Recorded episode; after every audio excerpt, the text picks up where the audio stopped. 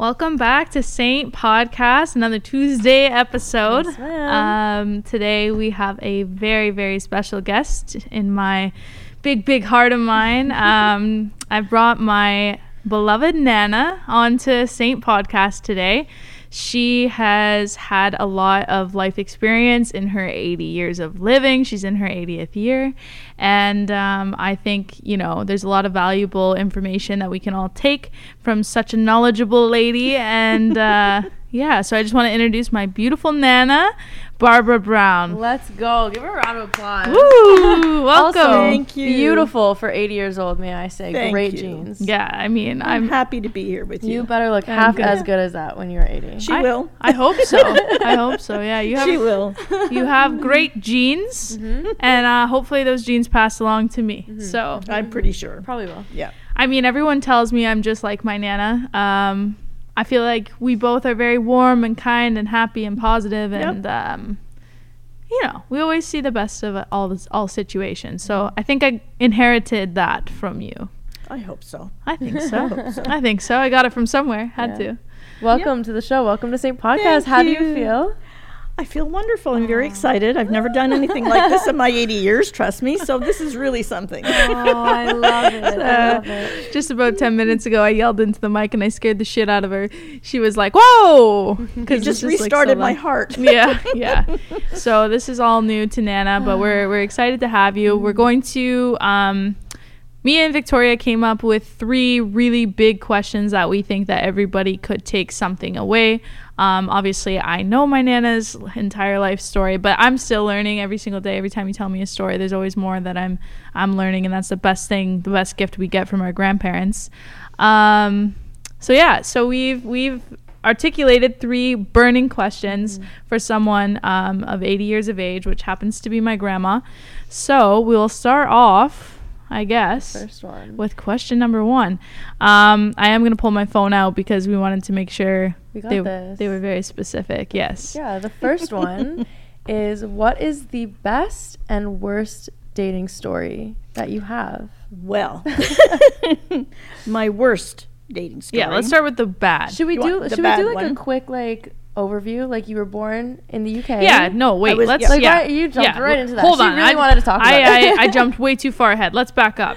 Um, yeah, Backstory. I'm- Give us a we're gonna give a we're gonna give a little backstory on Nana. So Nana, tell us um, where you were born, where you grew up, and how. Just get a little brief overview. Okay. Overview. I was born in England in 1943. Wow. Um, came, 1900s. yeah, came to Canada in 1949 Okay. with my mom and my grandparents.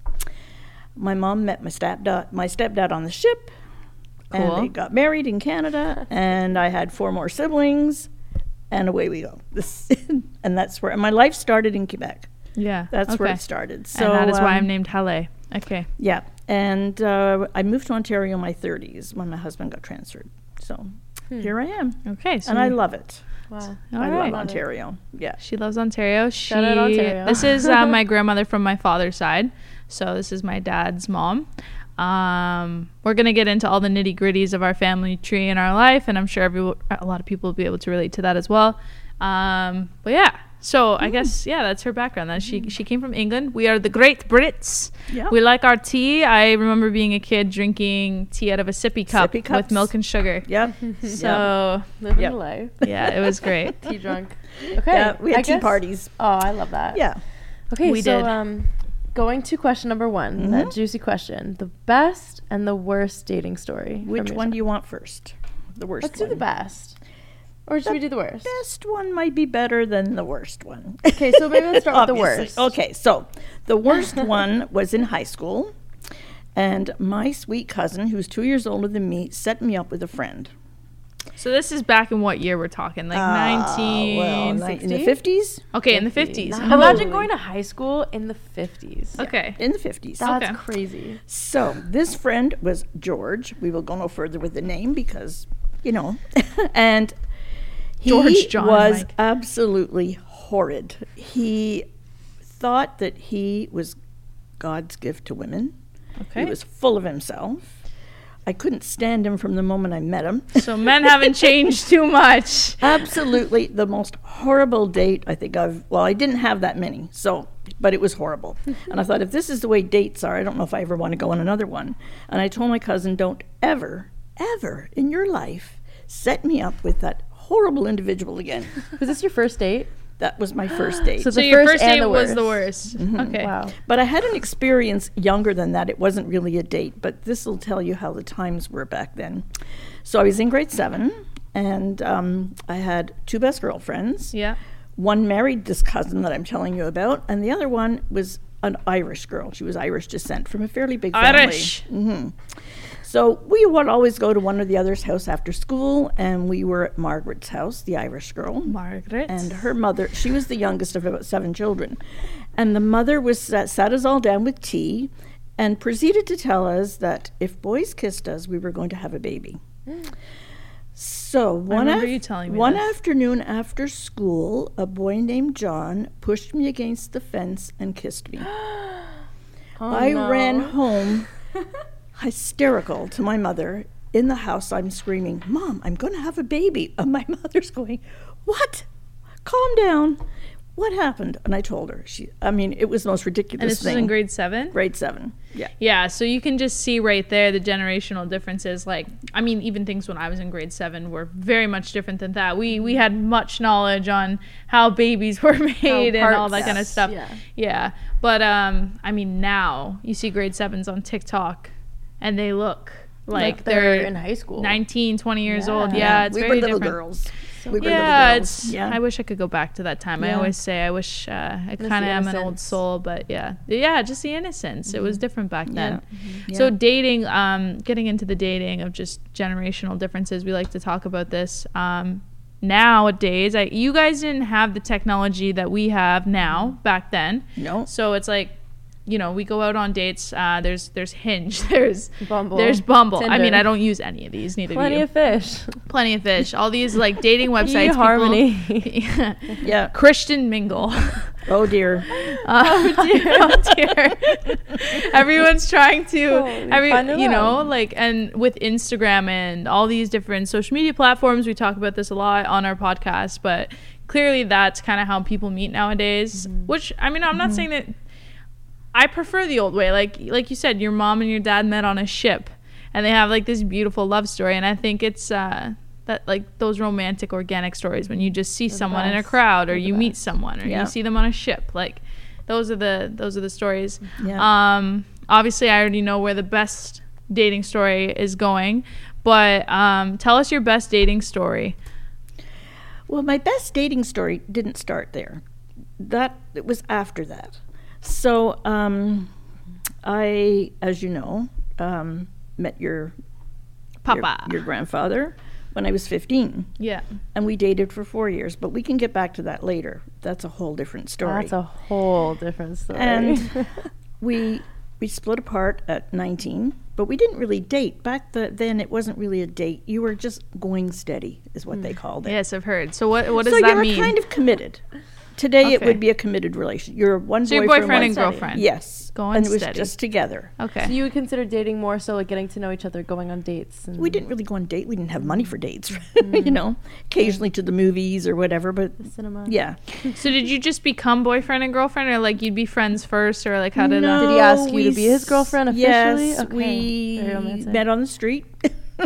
I was getting off the bus coming home from school, and he lived in the next town, but he saw me and introduced himself. He you know what's very weird is i actually never knew how you met papa yeah on the street I found this out not that long ago. yeah and Time and um, place. Yeah, Time and place. Yeah, and time. um, we always talked 1st Mm-hmm. yeah and a few weeks later he just asked me if I would be his girlfriend, and I. so sweet. I fell in love with him at first sight.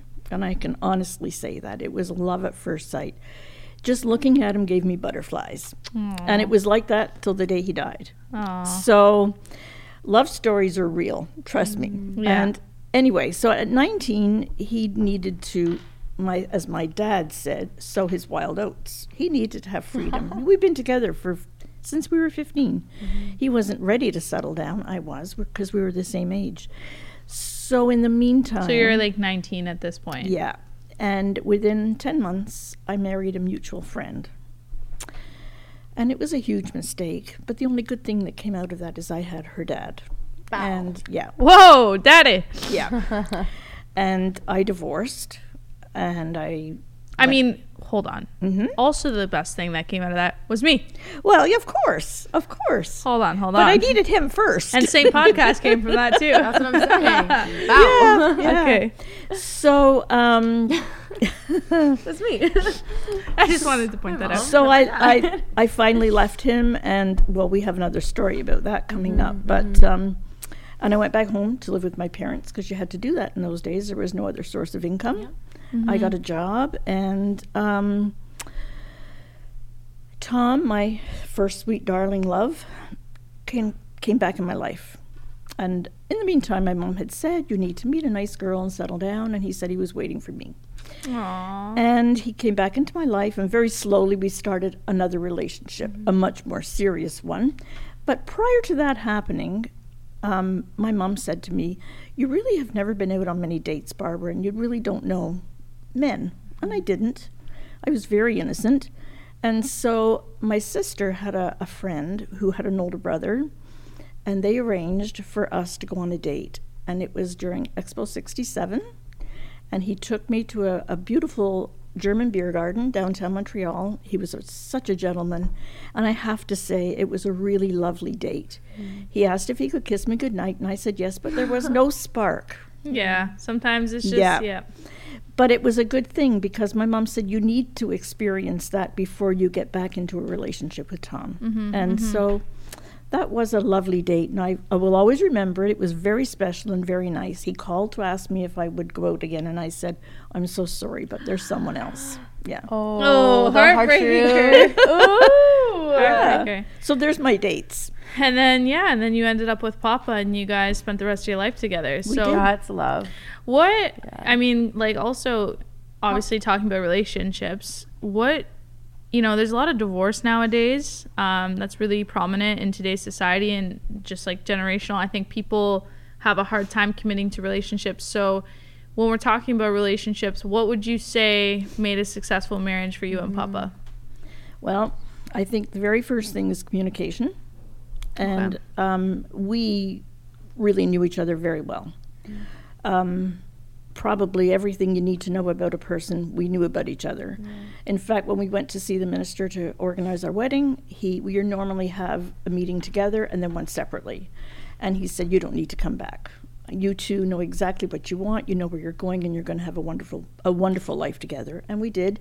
But I think communication is so so mm-hmm. That's important. number one, right? You need to be able to feel comfortable enough to tell your partner everything, mm-hmm. no matter how you're feeling, no matter how you feel about them, no matter what's going on in your life. They need to know. And and then, of course, respect. To me, mm-hmm. respect is a huge thing, and trust. Yeah, and if you have nothing. those things, I think you'll be successful. yeah, I yeah. think so. Do Yeah. you think that's something that you found built over time, or was it off the off the jump? You guys initially had all of that. Well, they had Well, those four years together. I had you that, know? but the trust issue was a little bit tricky Mm-hmm. because don't forget, I had come off a really bad marriage. Mm-hmm. I mean, Tom and my ex husband knew each other. They knew each other before I knew either one of them. They were f- kind of friends. And he, of course, he ran around. Mm-hmm. And so I, I was nervous. Even though I knew Tom, it took me about a year to feel that I knew I could trust. Mm-hmm. So I think it's it's earned, Mm-hmm. Hundred percent. hundred percent earned. Yeah. Yeah, I would Yeah. have to agree with that. And um, I know you talk like Papa traveled a lot, so Yeah. I like to get into this conversation too because some people feel they can't do distant relationships. Um, again, I think that comes down to trust, uh, whether it was you know 60 years ago or now. Um, the difference is, you know, like I've definitely. Um, I feel like if I was in a long distance relationship, I'm the type of person I will give all my trust to one person, Yeah. and you can trust me. I'm very loyal and I'm very um, proud of that. But back then, you guys didn't have technology, and Papa traveled all over the world. You didn't have FaceTime, you didn't have cell phones. So No. that uh, how how did you guys manage to make a relationship work through that? Well, it was hard when he left. He'd be gone for three weeks at a time sometimes. Um, Mm-hmm. He traveled. South America was different. When he went to South America, there was no communication at all. Mm. Um, when he went to Europe, it was a little bit different. There, he could phone his office. They would contact me once a week and let me know that he was okay, and that his he was on schedule. But as far as the trust part, I never questioned. Of course. It was. Um, I don't think you should if you're he married was to the person. no. Yeah. I mean, there was no need to question because I knew him. hmm And someone once said to me, "Well, how do you know what he's doing when he's away, all these miles away, and all these different countries, and there's women?" And I said, "Well, by the same token, how does he know what I'm doing? It's true. We have to trust each other." Touche. Yeah. So, Um, I guess another question I have, um, again regarding relationships, um, I was gonna say, you know, Papa's gone all the time. hmm How many like how, you guys had your own separate lives, and I think I think in today's generation, this is just something I want to speak upon in re- relationships specifically. Uh, people tend to drown each other and not have their separate lives. They Yeah. They do absolutely everything together. They don't have their own friends. They don't have their separate lives. Individuality. Um, I think it's really important to be your own individual person, pursue your own individual dreams, do your own thing, Yeah. and come together, and then you get to share that with one each other, with one another. Um, so, how many weeks was like? How long did you go without speaking to Papa? it was usually three weeks. yeah, three weeks, no communication. Yeah, and then Could he'd be home. and then he'd, imagine? So sometimes, different. Yeah, sometimes he'd only be home for a week or two, and he'd be gone again. So it was time to do the laundry, iron the shirts, fold them, and off he was gone. But in a way, I think that's like Healthy. I me I Oh, like yeah. my time. Like I I don't think you should be like texting and calling No. someone 24/7. I know times are different if you can and you want to and you miss the person, but that makes the heart grow so much It- fonder. Absence That's makes the heart grow fonder. Absolutely. And it's really true. So when he would come home, um, of course he wanted to stay home. He Yeah. wanted to stay in. We, I cooked. We stayed in. Occasionally we went out for a, a little date. But he wanted to be home. He wanted to be with his family. He missed us. Yeah. And we never argued. I can honestly say maybe in the 46 years that we were together, I could count on one hand how many Wow. arguments we had. Wow. Arguments and disagreements are different. I think I want Oh, to point that out. disagreed. Yeah, Yeah. yeah. I think it's But we didn't fight. Yeah, yeah. We didn't fight. No. Yeah. Very rarely. Yeah, and, And the disagreements were usually, I think, for most couples, are usually over not so much money, it's more over the kids. Mm. Those are the things. He was much more of a disciplinarian than I am. I'm too soft, and he might have been a bit too hard. But maybe the two of us made a good, co- yeah, co- a good connection. The balance, yeah. So sometimes the boy said, "Oh, Dad's hard," and Mom was too soft. But yeah, he, um, it, it works. It Mhm. really does work, and I, I didn't mind my time alone. It was okay, you know. I didn't mind. I had the kids. I was busy, and you're very busy. yeah. and they were in school, so yeah, I, I was fine. It, it was always easy, and, and I always look forward to him coming back. Much so more so than you would not not. I think more so than if he was just coming home from work at the end of the day. You know, I mean, for me, it was just I'd pick him up at the airport, and it So was just special. oh my gosh, Yeah. yeah. Yeah. So this relationship we had, I can honestly say, was a beautiful relationship. I probably had, I figured, the best marriage ever. Wow. You Yeah. have been blessed. Yeah. I always truly. tell myself, um, I have to find a Tom. I gotta find a Tom. That's what my hairdresser says. We need to find a Tom. He wasn't perfect. I'm not perfect. But nobody is, right? But we were perfect for each other. Exactly. And it's about accepting That's your the main flaws thing. when you love somebody. Exactly. You're willing to go through all of that, right? There's always going to be flaws in everybody that you meet. Yeah. Um, it's just a matter of working through them, right? It's So- true. And he always encouraged. I was telling Haley this the other day. Whatever I did, okay, I stayed home for 12 years, but when I did go back to work and I ended up being in sales, which was the farthest thing from my mind because I'm very shy. Mhm. And I never, ever would I ever do that kind of job. And he was in sales. And when I did it, well, I was offered it. He said, Do it, Barbara. I said, Oh my gosh, what if I can't do this? He said, Of course you can. You have to try. Don't ever say you can't. Yeah. I want you to try. And it worked. My papa was a good man. He was a great He was a good man, and Mhm. I think uh, everyone, if you take anything from this, find yourself a Tom. Yeah. Or be a Tom. And he was Or be, very- yeah, if you're a man, be a Tom. Tom. Come He on, was- be a man. He was very smart. Be a um, very knowledgeable about many, many things, and he was an only child. Mm-hmm. And there's another thing, like when I was getting married, I thought, oh my gosh, I'm marrying an only child, you know, but he was the most unspoiled only child. Yeah. My mother in law was a tough woman. She, She- was she sure really was. tough. Yeah. That's a whole Yeah. another. yeah. so many stories. Yeah, he was so funny. Yeah. Yeah, I love that.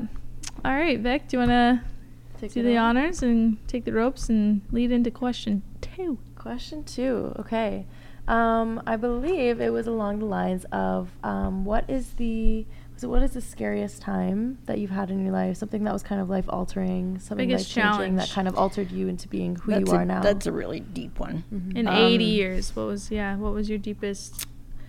It was losing my son. Yeah. That was that was the most difficult thing I've ever had to go through in my life. Um, because he took his life, as you Mhm. know, Mhm.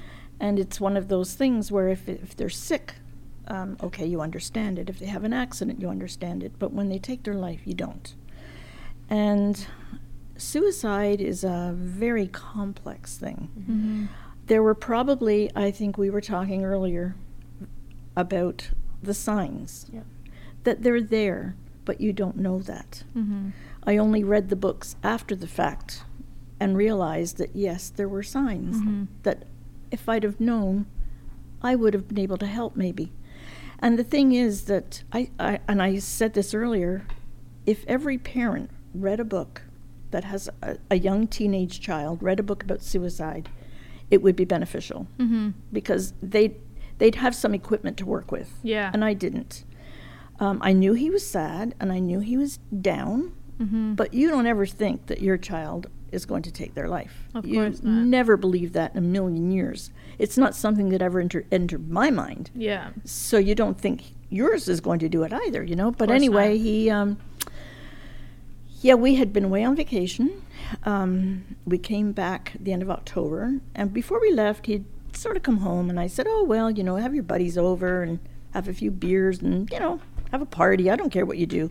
It'll be good for you." Because he, he was feeling very blue, Mhm. and um, and off we go, and never thought anything of it. Well, he's going to be okay. And we came home um, a day early, and he then was really feeling blue. And the night before, I went. I sat on his bed with him, and he cried to me. And he felt so sad that his brother had someone in his life, and I had his dad, and everybody has somebody, and I Mhm. don't. He'd come back, come down from a very bad relationship. And I said to him, "But you're young. You're 26 years old. Like there's the right person out there for you. Mhm. You know, someone you someone will love you. How could they not? He was the sweetest, kindest, caring young man you ever meet. Mhm. And I think that's part of the problem. He was very soft-hearted, Mhm. and the family that he got involved with, Took advantage. Yeah. very much so. He Yeah. had bought a house. He'd he'd done all these things for this these people that didn't deserve it. Mhm. And to this day, I mean, I've forgiven, but I do blame them. Yeah. He- They they broke his spirit. And so Sunday night, I went to bed. We both did, my husband and I. And um, in the morning, there was a note on the counter. Um, it was heartbreaking. Mhm. And when Tom went out, your grandfather went out to the garage, he was hanging. Yeah. and he had to cut him down.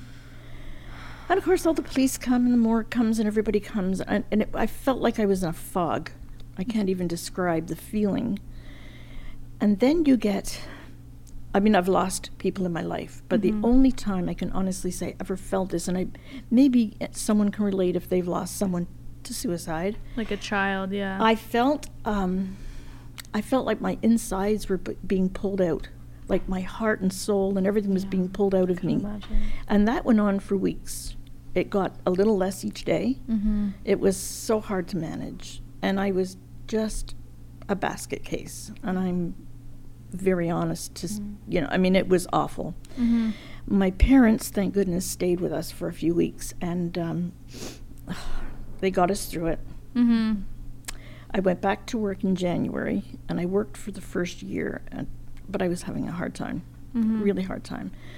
So I took a year off and I think I needed that and I went back to work. But I have to honestly say the way to get through these things is talk about them, Mm-hmm. make them present, make them part of your life. They are part of your life. Yeah. That's Yeah. never going to end. Yep. Their life may not be here on earth, but they're in your heart Mhm. always.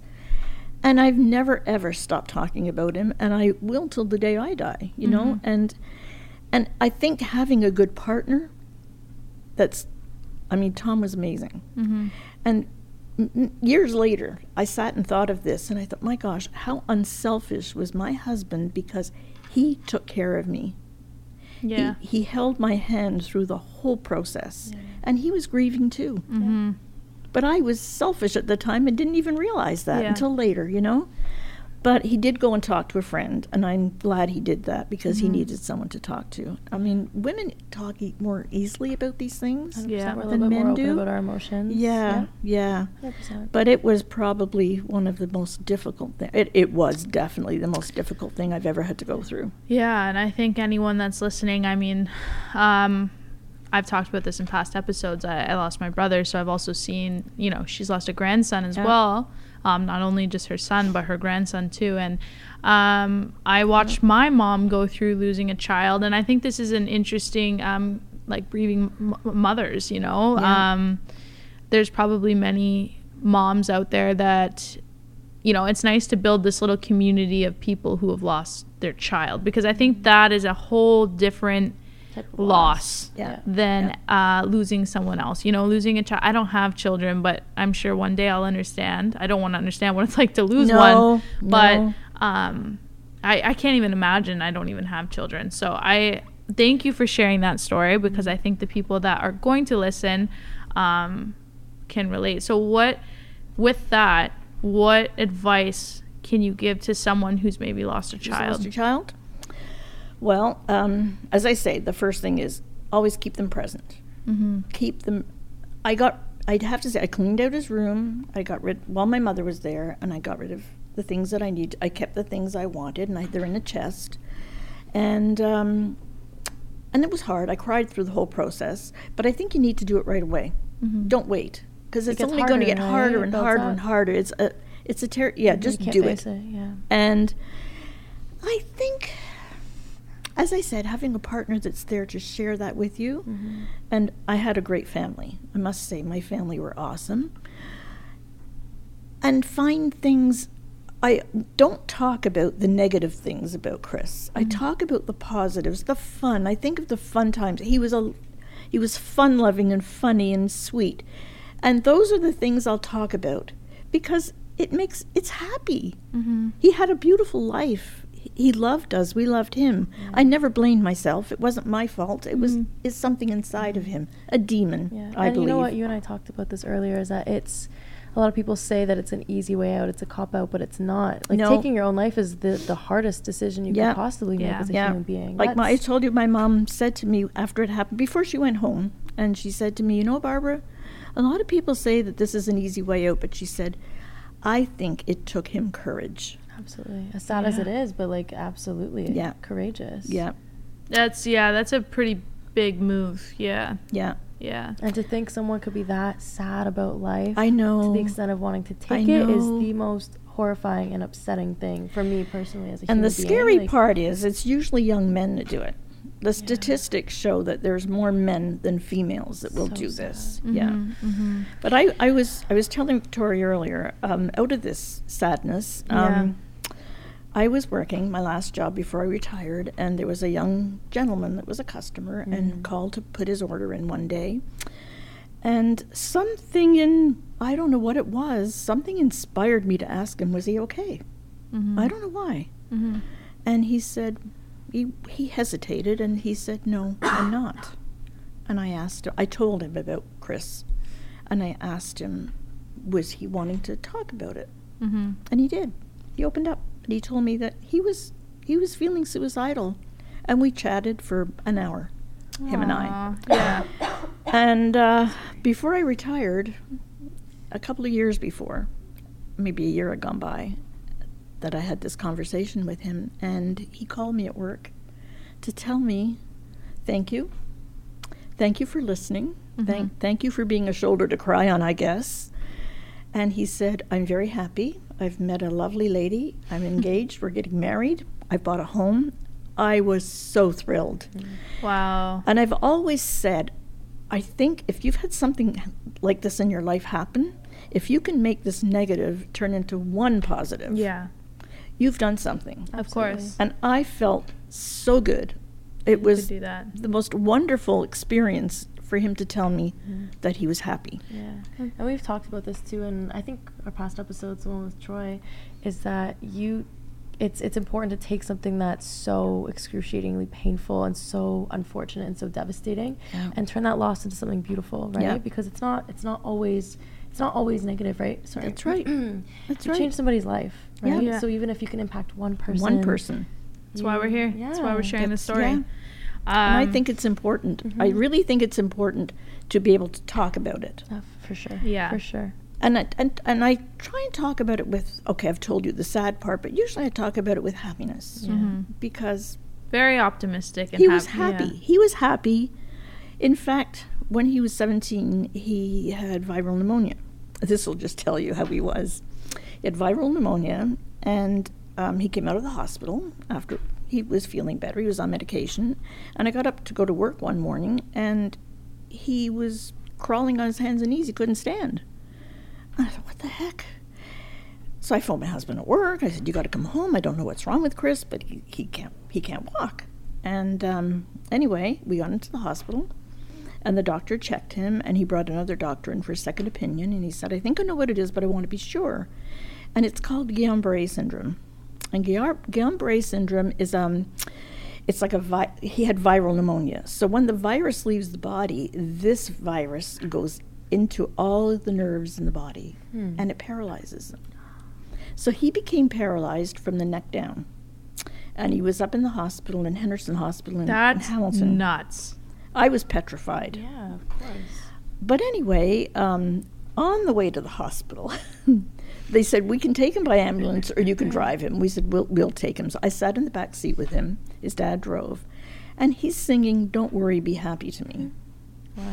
Now that tells you what he was like. Yeah. yeah. Yeah. But anyway, he had some treatments and he he came out of it fine. And yeah, it it was okay. Everything Yeah. turned out okay. Yeah. Yeah. crazy. And you know what? Again, as unfortunate as it is, I don't think it would have molded you into the person you are now, right? And the outlook that you have and the Mhm. appreciation of life that you have. Because I think you said, like, you know, that situation made you view life so much differently Completely. as a person. Yeah. Completely. Yeah. I always say don't sweat the small stuff. Mhm. You know, because it doesn't mean anything in the end. No, it doesn't. These stupid little things that people worry about just are They don't pointless. matter. They yeah. don't matter. They don't matter. Very minuscule problems, Yep. right? Yep. Just worry about the big things. Mhm. And uh, I mean, I, I just like to tell your life story because I, I believe you lived a Crazy. crazy life. Her life was a movie. Yeah, your life is a movie, and, and I it's weird because I feel like for my age, I've gone through kind of crazy experiences as well. But um, my nana, like, is the strongest person I know. Like, you've been through losing a child. Mhm. Um, she also lost her sister. Her sister was 34, Four. 34 when she passed away of breast cancer. Then you yourself, later in life, come Mhm. across cancer. 11 years ago. So talk a little bit about on that. Like you, she's a she's a cancer survivor I'm a as cancer well. survivor, So yeah. and she just never she just like ah whatever. so, well, hey. So my sister, just briefly, um, found a lump and neglected it for a year. And I do believe had she done something about it quicker, Mhm. she would have been okay. But sh- unfortunately, she was living in California. They weren't there legally, so she had no insurance. And you know what? The U.S. you have to have insurance. And my dad said, "Why didn't you come home?" But anyway, she didn't. So by the time they they did the surgery, it had al- already started traveling, and so she lived three years, and we lost her. Now my case, um, eleven years ago, I had an itch. I scratched and felt a lump. And but luckily, I had a mammogram scheduled for the following week. I didn't say anything right away, and I was afraid to touch it again. It's the strangest feeling. Like I thought maybe if I don't touch it, it's not there. Yeah, I would feel like that. But then I too. thought, okay, no, I, I have to, and yeah, it was big. I mean, you could you could just go like that and feel it. So um, before the day of the mammogram, I said to, to your grandfather, I have to tell you something. I have a lump. And he said, Okay, but you're going for your mammogram. I said, Yeah. So we'll see what happens. So anyway, I knew I'd get a call back, which I did. And within a month, I'd had all the tests done, and they do a whole bunch of different things. We won't go into any of that medical stuff, but they do all this stuff, and I had surgery. And when I went back for my follow up, the doctor said to me, Well, do you want to just sit down and chat, or do you want the good news? And I said, I want the good news. He said, Everything was clear. All your margins are clear, everything is clear. Let's go. Yeah. but we, so, but the funny story about that is when I went to him the first time, and he told me you have breast cancer and we have to make the decision about what we're going to do. Um, I left the office. Oh, okay, I've got breast cancer, you know. And we left the office, Tom and I, and um, How did you feel? Like, my first feeling, Yeah. I knew, yeah. I knew I had it. but did it? Did you feel like scared? Like, Yeah, yeah, a little bit, but Yeah. but not overly. Not Okay, over- so you were just like in high spirits.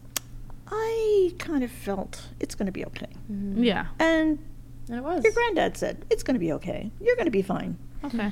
We had to be optimistic about we are. this. We're going to be okay. You'll be fine. So, yep. So, so I he, love when, that. when the doctor told me that, I, because, oh, so he was very concerned about my reaction, which was kind of nothing. so he phoned my family doctor. This is um, Good Friday. S- Easter Sunday, I get a call from my family doctor. Easter Sunday, can you imagine? Um, Hello, Mrs. Brown. He's, I said, Hi. And I said, Why is the doctor calling me? And he said, Are you okay? And I said, Yeah. Why? Well, he said, Dr. McCarr said that you were there and you had no reaction when he told you you had breast cancer. I said, Because I'm going to be all right. hmm I'm going to be fine. So you're sure you're okay? I said, Yes, I'm okay.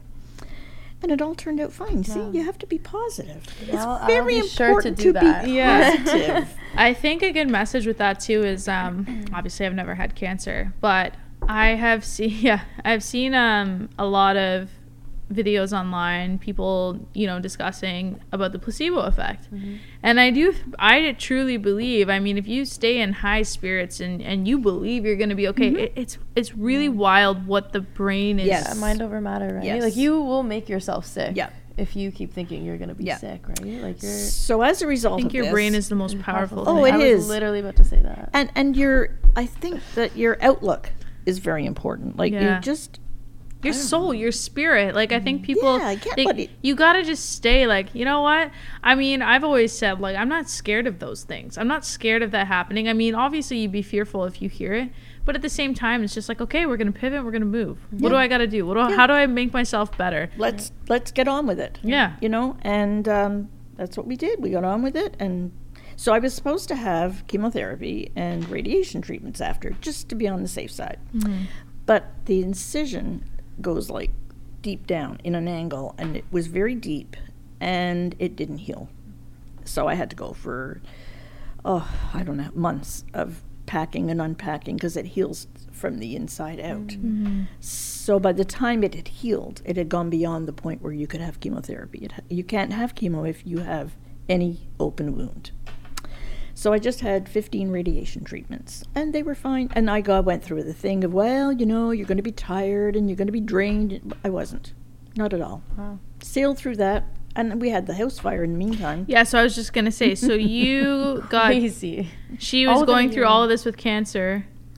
Um, her mother passed away, Mm-hmm. and then the house burned down in Yeah. the same month. Same Yep. month. Wow. One month. Same year. Yeah. And Fr- they say bad May- things Yeah, May July and June. Bad They- things yeah. happen in threes, right? Yeah. That's what they say. Good things Yeah. happens in threes. Yeah. Bad things happen in threes. Yeah. Um, and you did it. I think I- the message I want to send is, and I, I really look up to you, Nana, because I always say, you know, you're so positive. Like all of that was happening, you know, um, and we had other things going on too, Mhm. and uh, you were able to just keep a smile on your face, and it was the spirit, you know, like she just kept high spirits. Yeah. She always has, as long as I mean, Yeah. I've been alive for 25 of her 80 years, but yeah. yeah, But the thing is, what can you do? What can Yeah. you do? Why am I going to sit there and mope and make myself feel worse? No. So I'm going to carry on with my life, Mhm. do what I have to do, Mm-hmm. take the treatments I have to take, Mm-hmm. and get on with it. And you know, there's nothing you can do. You can't go back and change it. Yeah. No. It's it's there. You just kind of have to deal with the fate that was handed to you. All right? the things that were happen in your life, you just deal with them and get on with your life. That Mhm. to me is the most important Yeah. thing. Yeah. You Life can't is- let it get you down. Yeah, it's all peaks Yeah. and valleys, right? Just fight Yeah. back up again. yeah, Absolutely. definitely. This is a strong woman. Yeah. 80 Mighty years. strong. I actually like I I sit and I'm like I cannot believe that you're going to be turning 80 this year. And, you and and you're I- s- go ahead. oh no, I was gonna say you're so full of life. That's you what I was- yeah. travel. Yeah. You live as though you're in your 20s. You're Yeah. on a podcast today at 80 years old. This is amazing. It's insane, Yeah. right? So again, like she, I want to point out, my grandmother lives the best life possible No, at 80 years unreal. of age. She's in Unreal. great health. Just a few months back, she was in mm. Switzerland walking kilometers and kilometers, and she was mm. walking all through Europe, Just and came then back from Cuba like a couple gets days ago. Gets off a plane, goes to New York City with me, runs around New York City. She's drinking rum and cokes, having the time of her life. Gets off that plane, goes to Cuba. She also, um, this is a really cool story for anybody that maybe is adopted, has like a mm. crazy family tree. Um, I know, like, you know, families aren't perfect. Some of them are broken and have a little bit of weird branches branching off everywhere. Um, so my my grandmother, she she mentioned earlier that her mom and her dad met on a ship, but she was actually um, you were you were already born. You don't know your birth father. No. Um, and so your dad, who's not your birth father, raised you, but you were able to all these years later, she at 79 years of age, went on to you tell the story. Okay. so, my mother married in England. I mean, she was married when she had me, obviously, and she divorced my father because he was no good. He was a scoundrel. And um, Ah, that happens. Scoundrel. There's still like a lot of those an out there today. To say. Yeah. I love it. and- Scoundrel. Scoundrel. Terrible. so, I never knew him. I never really wanted to. Yeah. Fair you know, enough. Yeah. because I had a great dad. Mhm. I mean, my dad was, oh, I loved him to pieces. I Yeah. mean, and he loved me, and Mhm. you know, like I said, he went through all the hardships with me. But anyway, um, yeah. So I never wanted to search for my paternal family, which was in England. I believe they were all there. I don't know. I didn't know. While my dad was still living, and my mom. I didn't want to hurt anybody. Mhm. I, you know, I always worried that if I asked too many questions. But anyway, I did know that he had four sisters. I knew their names. That's about it. So in November, This past November. a year ago, Okay. I decided to submit a DNA test through Ancestry. Hmm. And um, the results came back in February. I guess with Christmas it took a little longer. Mhm. And the first hit that came back was a first cousin. And I contacted her in England. Wow. And um, she is crazy. one of my father's sister's daughters. She's younger than me. And we chatted back and forth. And then I still didn't know if I had any other siblings. And I figured I must. She knew, but I didn't know. So then all of a sudden, a couple of days later, this other hit comes up, and this one says close relative. And I'm checking, they give you like comparison numbers that you match. So the matches, uh, for instance, say there was 500 matches with my cousin and I, there were like 5,000 with this other person and I. So I knew this had to be someone very, very close. So I reached out, and it's a sister, Wow. and she wrote back to me and said, Oh my goodness, we finally found you. They knew about me. My father Wow. married after my mom divorced. He married their mother in 1949, the year that we came to Canada, and um, and had two girls. She was the younger of the two, and she lives in Naples, Florida, and my cousin has a, a home for the winter in Florida. So through the conversations, she said to me, "Why don't you come and visit?" So I bought a plane ticket. I hopped on a plane and I went and spent two weeks with people that I had never met before. Yeah. And At it was, 79, she met her family, sisters. Your family. Her and I met my one Anyone. sister. Yeah, we, we took a weekend and went to Naples, and I met the one, my one sister. The other one's in England. And That's so crazy. the funny thing is, my sister in England, her and I share a birthday. Wow. Yeah. That's so Yeah, we share a birthday. Yeah. This is just even crazier to me because I'm an only child, so like I can't imagine I know. finding my long lost siblings At Yeah. 79. overseas. At 79. Wow, Like you live your whole life. Yeah. yeah. It's they amazing. Just happen to And all these cousins and So what kind of feelings did like wha- do you, Oh. what yeah, what it like do you what want to know how I felt? absolutely. I cried with joy. wow. I was overwhelmed. I mean, it was just the most amazing thing. It was just, it's one of the most amazing. Did she cry things. when she met you too? Oh, we met at the airport. Her, her daughter was with her. Her daughter and son-in-law and two little grandkids were visiting Florida from England, and uh, they had a big, huge sign. Um, welcome Barbara that had hearts and stuff all draw all over the place is and so oh my gosh What yeah was it that like pushed you to to want to finally do it and to face it?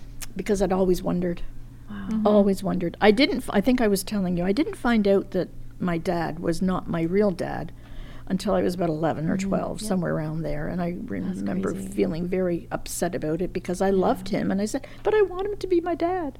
And so he said, "But I am your dad." You know, like yeah. Yes, but when you're young, figure, you right? you Yeah. think of it a little differently. You know, I mean, as I got older, I realized yes, he's everything. He's my dad. You Yeah, know, it doesn't matter, There's not another person. Could have been my dad, but yeah. So to find this family was just, Wow. and I'm going again soon. She wants me to come back to Florida this year, so And I'm going with her. Haley's going to come That with is me. gonna go with her. so Amazing. So Yeah. I'm so excited. And I said to her name is Carolyn, and I said, well, maybe Nina, my sister, will come from Naples and visit because they they live just outside of Orlando. So yeah, Wow, it's just that's oh yeah, it was so I've got a whole new family.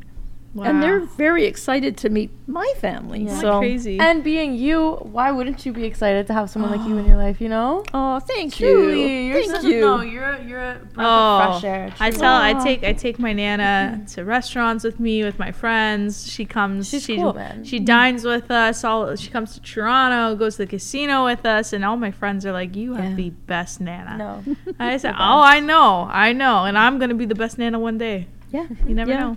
I had a great relationship with Chris. T- getting back to him, on Thursdays was his payday where he worked, and he'd phone me at work. Hi, mom. And I said, Hi, Chris.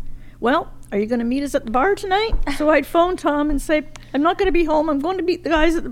They all wanted me there. I it was a riot. Yeah. You were the hit mom. Yeah, Yeah, Wow. yeah. Yeah. I I, always went. Yeah, I could see it. You're still yeah. hip now. We Doesn't had so much me. fun. Yeah, But I think it's just like I wanted to bring my nan on today because you're so happy and you're so full of life, and it's like I think people age is just a number, It's and it's just a number. all here. Mental, It's all yeah. here. It's all your spirit. Yeah. Um, I've seen people, friends, um, my other grandparents, like they they kind of sunk because they just oh I'm too old to do that, and I'm too old to do this, and No. my nan's like you wanna. Let's go. What do you want to do this year? Where are we going? What plane are we? What plane are we getting on? Where are we going? Yeah. Um, we talk about everything. yeah, Oh yeah. very open. yeah. I'm open. I'm an open book. I mean, there's no reason Love not to be.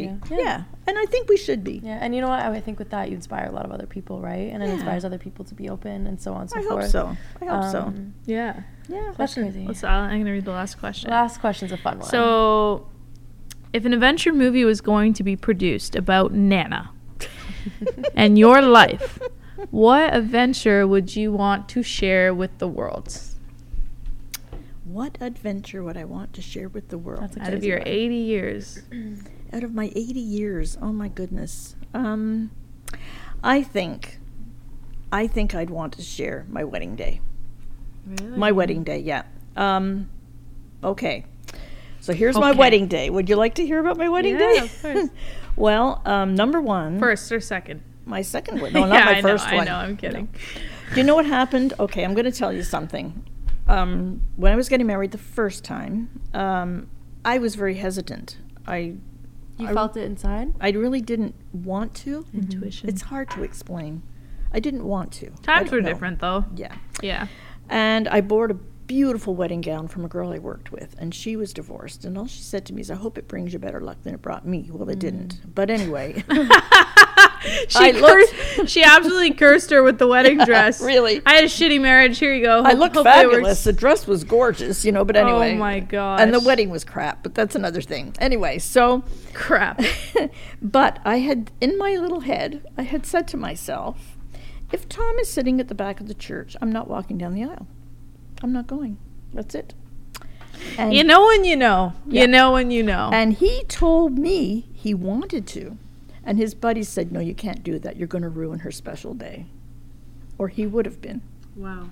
Bad friends. Could you Don't listen to your friends. No, Yeah. but could you? No, but honestly, what if, if he did? Who knows how the story would have played out? Either Well, my- you might have not might walked never out. Did you have- have, yeah. did you have dad before or after you were married? I had dad for my first marriage. Uh, but like after you were married? Oh, yeah, I was married for Yeah, three see, I wouldn't was, exist. I was married three If years my grandpa before I went had to- him. But who knows what would have really happened? Or if you guys would have played out the way you did happily, it might not have. Exactly, Because- times would have been different because we were the same age. Exactly. Yeah. And I was only 20. Well, I wasn't even 20 yet. I got married in October. I was 20 in December. So you met him within ten months and married. I him knew him. Oh, so you already knew him, Yeah. but you married him in the ten months. Yep. And My mom said it was a rebound. and why did you? I think question. because I was absolutely heartbroken Hmm. when Tom and I broke up, and um, and he came in on the scene like right away. He he was very pushy. So kind of reassured you. yeah, like push, push, push, push, Mm-hmm. and um, and stupid me said okay, yeah, but but I have Keith. I have her dad, and And me. and I'm I'm forever grateful. I'm forever grateful for that because um, he's he was a sweet boy. Mm-hmm. You know, children, babies. I mean, when I had him, I was just overjoyed. I mean, I had this beautiful baby because Ron was never around. He was always out. He was with these women, and you know, but I had the baby, and um, and he saved me. The baby saved me. I have to say, Keith saved me because I don't know if I would have had the strength or courage to walk out when I did. Mm-hmm. But in my heart, because he was also physically abusive to me, and I didn't want my little boy to grow up and see that Mm-hmm. because I know that history repeats itself. Absolutely. And children are what they see. Mhm. And I never wanted that for him. He was the sweetest little boy. He slept from the day he was born, he slept all night. He was, and I think God gave him to me that way because I was having so many problems. Yeah. My, my life was just so unhappy at the time that he gave me this beautiful baby that didn't cause me any trouble. Yeah, He was a joy. And yeah, my other one was too, but a little bit more mischievous than Keith. Keith was a really good child. Yeah. Yeah. That's how it always happens. Yeah.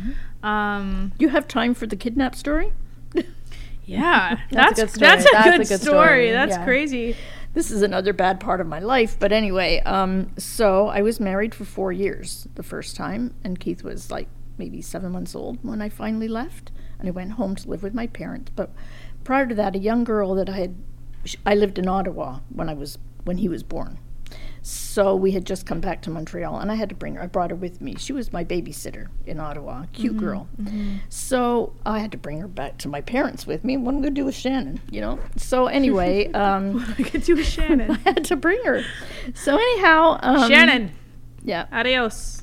No, I wouldn't do that. She I wonder if sweet Shannon's girl. watching right now. Would that be amazing if she That would is? crazy. Shout out to Shannon. To Yeah. uh, You're a real one. If she's out there. Bless her sweet. She was a sweet girl. so, of course, we didn't live in a big house, and so my mom and dad gave the master bedroom to me and my sister and the baby, because crib was in there, and Shannon had, was sleeping on the couch. But they would alternate nights so that they weren't always sleeping on the couch, right? And this particular night, Shannon was on the couch, and it was about three o'clock in the morning. But he used to stalk me before that. I think I told you that. That's He followed me everywhere, and he used to tell me that he was going to grab me, drive to at west somewhere, and then we'd have to call and get the baby sent to us. do you think? Do you think he would listen to this? That'd be crazy. Possibly, but he was. I think he was a bit crazy, to be honest with you. I really do. If he listens to this, he's my grandpa, and I do not approve. I could never figure out if he ran around with all these women openly. Mhm. Why did he want me too? Yeah. Because that's yeah, men are Greed, insecure. That know, sometimes like you know. Selfishness. They- Yeah, I never possess. could figure that out. So anyhow, so this particular night, it was I think it was about three o'clock in the morning, and uh, we were all sleeping. And in those days, you didn't lock your doors, you know. And I had a dog, but it was our dog, so the dog knew him, Mm-hmm. and he came in in his stocking feet up the back door, opened the door, walked in, went in the bedroom, took the baby out of the crib, and poor little Shannon saw this, and she she went she was mute. She couldn't speak. She Yeah, couldn't. That's speechless. Witnessing yes. something like that. Yeah, Like, it just her. She said I was trying to yell to you and I couldn't. Nothing was coming out. And so finally, when she did come in and wake me up, and of course there's no baby in the crib, and I freaked. And um, yeah, so my dad chased him down the stairs in his underwear, and he put the baby in this little Volkswagen. I think it was his brother's car. It broke down on the bridge crossing off the island. And uh, of course, we had called the police in the meantime, and they came and questioned did I have any idea where he might be going? And I said, well, I think he's going to cross the border. I think that's what he's heading to do, go across the border. But on the way there, his had an aunt and uncle that lived on the highway on the way to the American border. Anyway, so they put roadblocks up, and sure enough, that's where they found him. But it wasn't until so this was That's like three o'clock in the morning, and I didn't get the baby back until mid afternoon. I was panic stricken. Yeah, I think I wore a hole in the carpet because all I could do was walk back and forth. I paced. Wow. It was horrible. That's and this poor Yeah. little guy, little sweet baby, full of grease and dirt, got Oh delivered back to me. But Delivered. Yeah, yeah delivered back. And delivered. yeah. Ah, so- maybe that's what happened story. to Daddy. Hit his head too hard. No, That's a no. I'm. Your dad's a Um, sweetheart. I know. I'm Yeah. yeah. He's a great guy. Yeah. Um, yeah. I mean, that's crazy. And then uh, I guess like adding on to that, back then. I mean, I, I've never been in an abusive relationship, but like, what? How did you manage to decide to leave? How I? Because I didn't want your dad to grow up seeing his and that mother. was the only reason. Mm, no. What No. gave you the courage? Because I know a lot of people Yeah. out there are probably in an abusive relationship and don't know how to escape it, or they're scared, or That's funny because he said to me, he had to come and visit baby at the house uh, because he was too young to be taken out. And he said to me one day, I never thought you had the guts to leave. And he also so told wild. me, and no one else will ever want you because you're used. hmm But you know what? I don't know where my strength came from. I think having a baby, I, that's what I said. I think Keith saved me. Having a baby, not wanting him to see that, but also the fact that he was running around with all these women. Yeah. I didn't want him touching me. You Yeah. know, I Yeah. just didn't want that. It made me feel Gross. dirty. Yeah. Yeah. Yeah. Of course. So, I mean, not that we worried so much about diseases back then, because we really didn't. There wasn't. But it's still, Yeah. it's a horrible feeling. absolutely, You know, and just being as a woman. as like you know as a partner. And I, can't mean, I cried about it because I said, and I, I could never understand. Did I do something wrong? Mm-hmm. Yeah. You would feel rejected in a You way. know? Yeah. of But I knew I didn't. Yeah. But I no. felt it. I felt it. Yeah. But you, you have to just. I think you just know your have to- worth. yes, you're worth more than what they say you are, or what they think you are, or the way they treat you. for sure. Mhm. I knew, I, I know in my heart I'm a good person. I didn't deserve to be treated that way. I didn't deserve for him to run around, and there was no reason for that. Mhm. I, you know, we had a normal kind of marriage, and but I thought, no, I'm not putting up with that. I don't Yeah. have to put up with that. Good for you, Nana. Yeah, as you shouldn't, and as, As any woman in the world should never have to. put no no one that. should ever just i mean my advice to anyone that's going through that is just look inside yourself Mhm. and know your self-worth because no one deserves that no woman deserves to be treated that way I agree. No. I agree. I love Yeah. that. All right, should we do a couple fast fives? We do. We have some speed questions for you. So we posted on our Instagrams. Okay. Shout out to the people who answered. I have Um, a question too that I'm thinking. and uh, basically, we had people reach out and um, have some questions for you. So, in a couple sentences or less, I'm going to ask you a question and you're going to answer it. okay All right? We're Okay, good? The yeah. rules are very clear. So simple. Okay. okay. So, the first one that we got was um, What is the key thing to true happiness? Or what moments when you look back on their life were the most important to you and hold the most weight? the key to happiness um, That's a great question. it's a really good yeah um, i think the key to happiness is just finding the right person the person that you know is your soulmate Mhm. And how do you know? you do You just you feel it in your heart you just know You know when you know. You know when you know, and uh, that's all I can say. There's no other way to explain it because you just feel it. It's a feeling, and Okay. it's in here. Indescribable. Yeah. Oh, I love that. Gotta hear. All right. At what age do you feel you found your purpose, if you ever did? My purpose? I think I found my purpose when I left my first husband Wow. Yeah. because my life changed Mhm. and it was better. Mm-hmm. Yeah. And I, uh, I used to say to my mom, like before Tom and I got back together again, I said, you know what, mom, if I never have another man in my life, I'll be okay. Yeah, that wasn't. Yeah. I'm gonna be okay. You Yeah. know, I'm I'm I'm strong, and I, and I, c- I had a job, and it was a good. I was a secretary. I was Mm-hmm. doing well. I could live my life without a man if I was going to not be treated properly. Yeah. So yeah, I love it. I agree.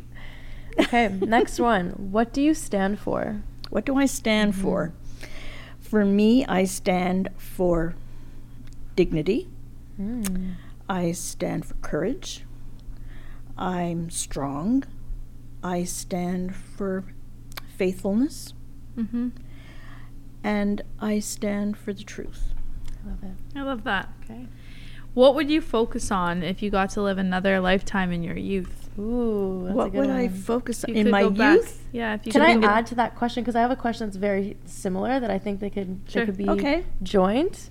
Um, this one is: um, Would you have chosen more of a passion if money was not in the picture back then? So choosing something, um, going into a different career lifestyle if money was in the picture. So kind of, I guess they're kind of similar, but They're different. completely different questions. they seem similar in the moment. You can answer Yeah. those separately. So for I me, take it back. that was confusing. for me, money was never the most important thing. No. No, N- money was never the most important Mhm. thing. Um, I mean, you need enough to live on. Yes, you want to be comfortable. You don't want to be living in poverty, obviously. Um, I think um, your values are far more important than money, and I think your relationship is more important than money because if if you're happy, it doesn't Doesn't need Yeah, a no, whole doesn't lot of money. I agree. I agree. Money's You know? never been. It doesn't buy happiness. Mm, So there it I'm- is. I'm gonna There go it back is. to the question I Yes, go asked because I think I think it was a good one. and I think it was, It was. a little bit different than that one. Yeah. Um, what would you focus on if you got to live another lifetime in your youth? What Your would I focus on? Youth. Okay. I think I've told you guys when I was young, and even to this day, I would like to sing. Ah, me too. Now I know where you oh, get it put it here, Nan. Oh my God, let's go to singing lessons together. I had. This girl says that every day. I say it every day. Every day. Wow. Me and my Yeah. nana are more alike than I thought. That's crazy. man. Music is a, well, I think I've talked about that. Music Yes. is a huge part of my life. I grew up listening to music. I grew up listening to classical music, I, opera, all, all kinds Frank of music. Frank Sinatra. Frank Sinatra. She always goes back to Yep. Frank. Love Frankie. Oh, yeah, every Frankie. episode. Um, my mother, I think I told you, my mother was a beautiful soprano. Mhm. My granddad was a tenor. Mhm. So uncle tenor? was a where tenor. so where did that lead into the bloodline? Where did it go? I don't know. I can. I've heard I can sing. know. Yeah, but I'm not great. But I mean, I can sing. I sang in a choir. I sang solo. So here, let's let's hear it. I'm not just singing. a for- little no bit. way. Come no, no, on. no, no, no. Oh, I'll do it if you do it. We'll do it together. What are you gonna sing? I'm not singing Hmm, one of what these should- songs. What should I serenade. I'll Well, sing. That I'll- love. Oh, dear God. I'm not actually gonna sing. This But Sing is- one your okay, poor I'm gonna Nana just sing a couple of lines for a song that I really do like. It's a very old song. What and song? I, I sing it only because, well, you'll understand why. And it's. they try to tell us we're too young, too young to really be in love. They say that love's a word. get off me. Anyway, there you go. I love it. Good. I love it. All right, Would you think Victoria. you'd be more of a soprano, second soprano, tenor, alto? I think you'd be an alto soprano. Yeah. I I knew Yeah. it. I knew it. I love that. Beautiful. So, um, You didn't want to hear me is- I can't believe I sang No. and this camera's running. Second love you in the dark. All right, Well, that didn't that's it. That's too, all too bad. It's pretty bad. not bad. It's not bad. She can carry a tune. I can Yeah, carry a tune. All right. Anyways, go ahead. Last question on my end. What's your biggest regret? If you could give your 20 year old self some advice, what would it be? Two part question. Well, yeah, that. that one's kind of, it's kind of obvious. my regret was marrying the first time because Yeah. it was totally wrong. And do you really find that a regret, or are you are you almost happy in a way that it brought you to where you are now? well, I think a little bit of both. Mm-hmm. So the regret part is because he, he was totally wrong, Yeah. but the part that, like I said, I I had Keith, Mhm. And I think it made me strong, and it made me. Um, I do believe that that made me appreciate my marriage the second time. Absolutely. More. Absolutely. Yeah. Um, If you can give uh, your advice, an advice, or what the heck am I saying? If you could give advice to your 20 year old self, what would it be? um, to be stronger back then, to be Mhm. stronger, um, to Maybe not so put listen, so much listen to my mom. Listen to your mom. That's a big one. yeah, My mom would appreciate that answer for sure. listen to my mom Yeah. because she didn't want. I spent all night convinced she had to sign for me. I was underage. It took till six o'clock in the morning. We were up all night before she finally signed the paper. Wow. And I threatened that I was going to elope, which I never would have done. Yeah. I told her that later, and I said, "Mom, you should have not signed the paper." yeah. yeah. Okay. that's- yeah. That's fair. Um, some someone stupid put is sex the answer to happiness. It's kind of a good question. Sex. The, how how much does it matter? I think it's 50-50. I wouldn't say it's the answer to happiness. No, Um, but if you've got the right person, it's going to be okay. like, yeah, It's like gonna flow. yeah, like let's be flow. honest. And there's where all, there's where the communication comes in. Part of it. no, no, I've never had sex. Oh, shut up. I uh, nope, not me. I'm a I'm a Virgin. nun. I uh, I don't believe in sex. I'm just kidding. Um, one that more, part of more. that part of your life. Okay. Can I We're having expand on sex that a talks little with bit? Nana. A little bit. no, Okay. I think it's important. so for from me, from someone older, I actually am curious. and I've told people this too, young people. So for me, like I said, you, you meet somebody, and the first thing you do is you become a friend, and you're friends. Hopefully. you know, and of course, friends turn into lovers, And they mate. of course, Lovers. and they have a family, and so when you have children, maybe your your life's not quite as exciting because you're looking after kids, and sometimes they interrupt, right? I mean that's normal. and then and then as you get older, um, you become friends again. You go full circle. Full circle. I have a weird circle. question. and I feel awkward asking my No, grandma don't be. this sh- question. It's okay. I'm fine with it. Honestly, I feel like we're little kids sitting on the couch having like a sex talk. the with sex your talk with your grandma. Um, I always wondered, like, as you get older, do you stop having sex? That's No. a great question. No. No. I've actually always wondered. It's just like there a it que- is, ladies and gentlemen. No, No. no. Like, The drive never dies. but is there like No. a time where like it, it leads off or like at all, or It slows just? up.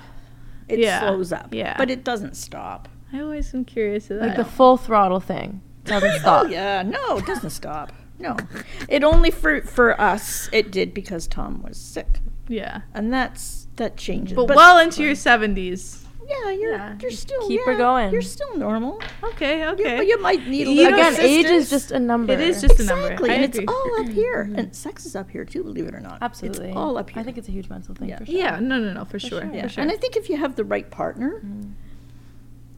and they're going to be understanding because women get older, and of course we have more issues than they do. Men never change; like they can have babies when they're ninety. True. We That's can't. so crazy. And so scary we have about. more is more medical. Things to Not worry that we're sick or anything, Yeah. but we have things that we have to Mm-hmm. have help with. Yeah, and obviously be physically capable. Yeah. Of, yeah. Yeah. Wow. Yeah, Well, interesting. I always wondered that. No, Yeah. not and at I'm all. pro- I'm sure everyone else has thought that. Like, 100%. That's do you stop having sex as you get older? But no. of course not. You're still intimate Mm-hmm. because your love is intimate. I mean, it doesn't Yeah, end. yeah, it's true. If It's you true. think about that, you still Yeah. have feelings. And I think two times have changed in regards to that. Like I'm a very emotional person, so I don't feel like I could do that unless I'm like emotionally Me too. invested. Me too. Yeah. Um, yeah, I have to have like a very emotional connection with that. But I think you would if you're married.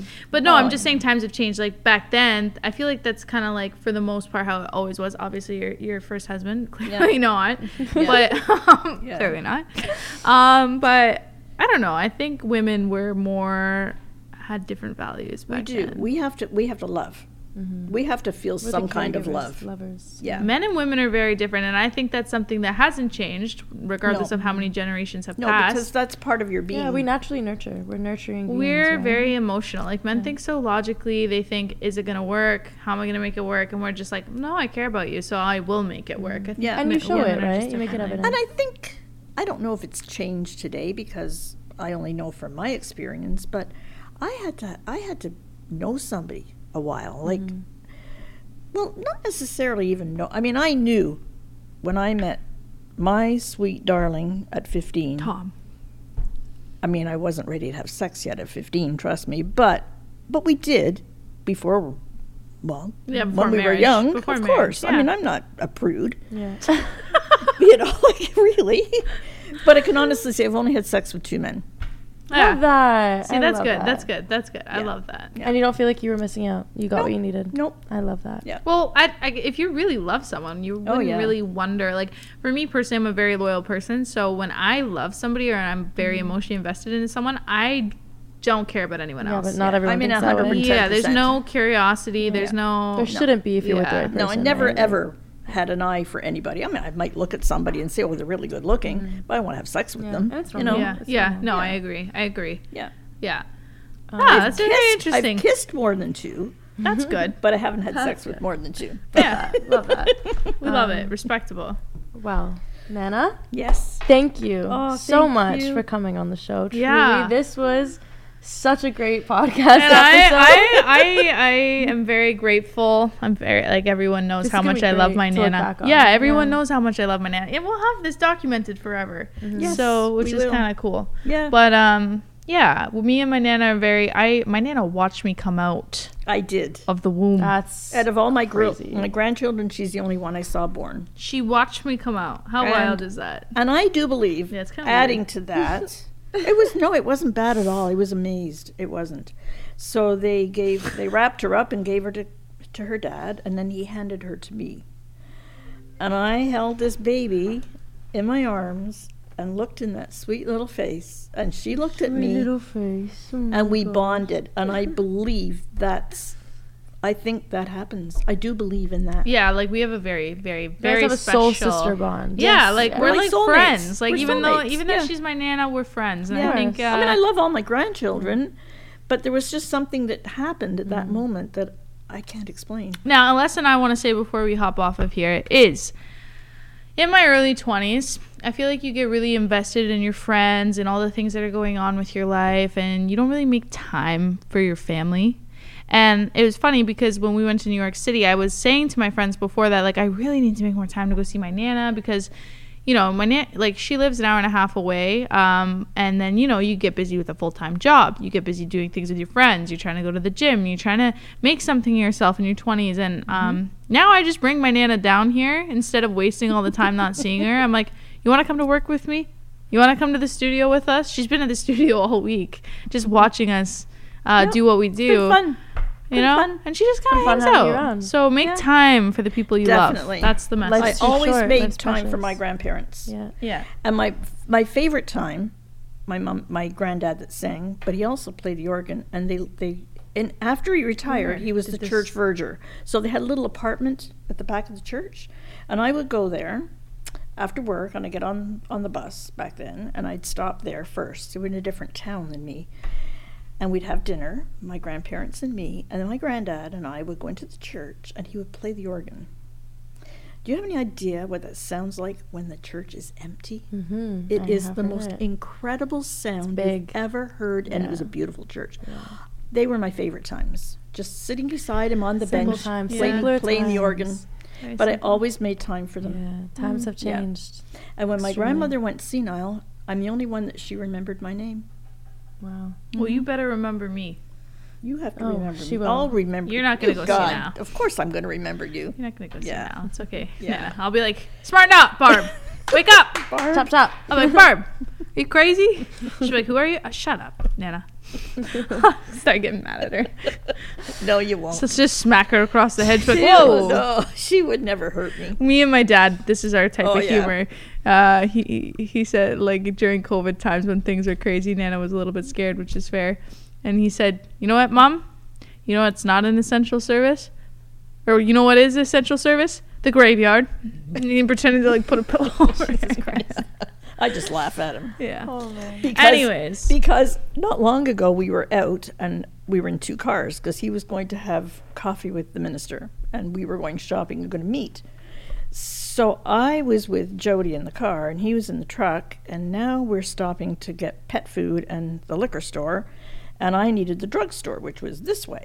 So I got out of the car over here to go in the drugstore. They were at the other end and he freaked. Where's my mother? Jody, what did you do with my mother? It was Yeah, the he he- funniest he thing. thought he forgot He her. Freaked. he thought they forgot me in Collingwood. Oh my god. anyway, Well, Nana, thank you. Thank Aw. you for sharing. Well, we're your gonna go have some some dinner now, and Those Yeah. are some nice stories, and Yeah. thank you for sharing and being Aw. vulnerable and open with us and the audience. it was my pleasure. I think everybody's gonna love you, Nana. So I hope so. Everyone, look, look in the Shout camera. What what camera is This looking at right This one here. Look at the camera. Wave at the fans. Okay, we're gonna make Give him a kiss, give him a kiss. give him a little kiss. We're gonna give Bow. Nana her own. I'm gonna make her an Instagram account, and it's gonna uh, we're gonna leave, leave her links below. And she has uh, an Instagram account. she's a bro. rockin' ass She nanny. has. She does have an Instagram account actually that she made Girl herself wants to go because she's to with the Saint times. 1.0. She yeah. she's really good with technology. But anyways, thank you, thank you, thank you for tuning in. Oh. Thank you. Um, It was a pleasure. Ciao. it was a pleasure This for me it. too. ciao, ciao. excited.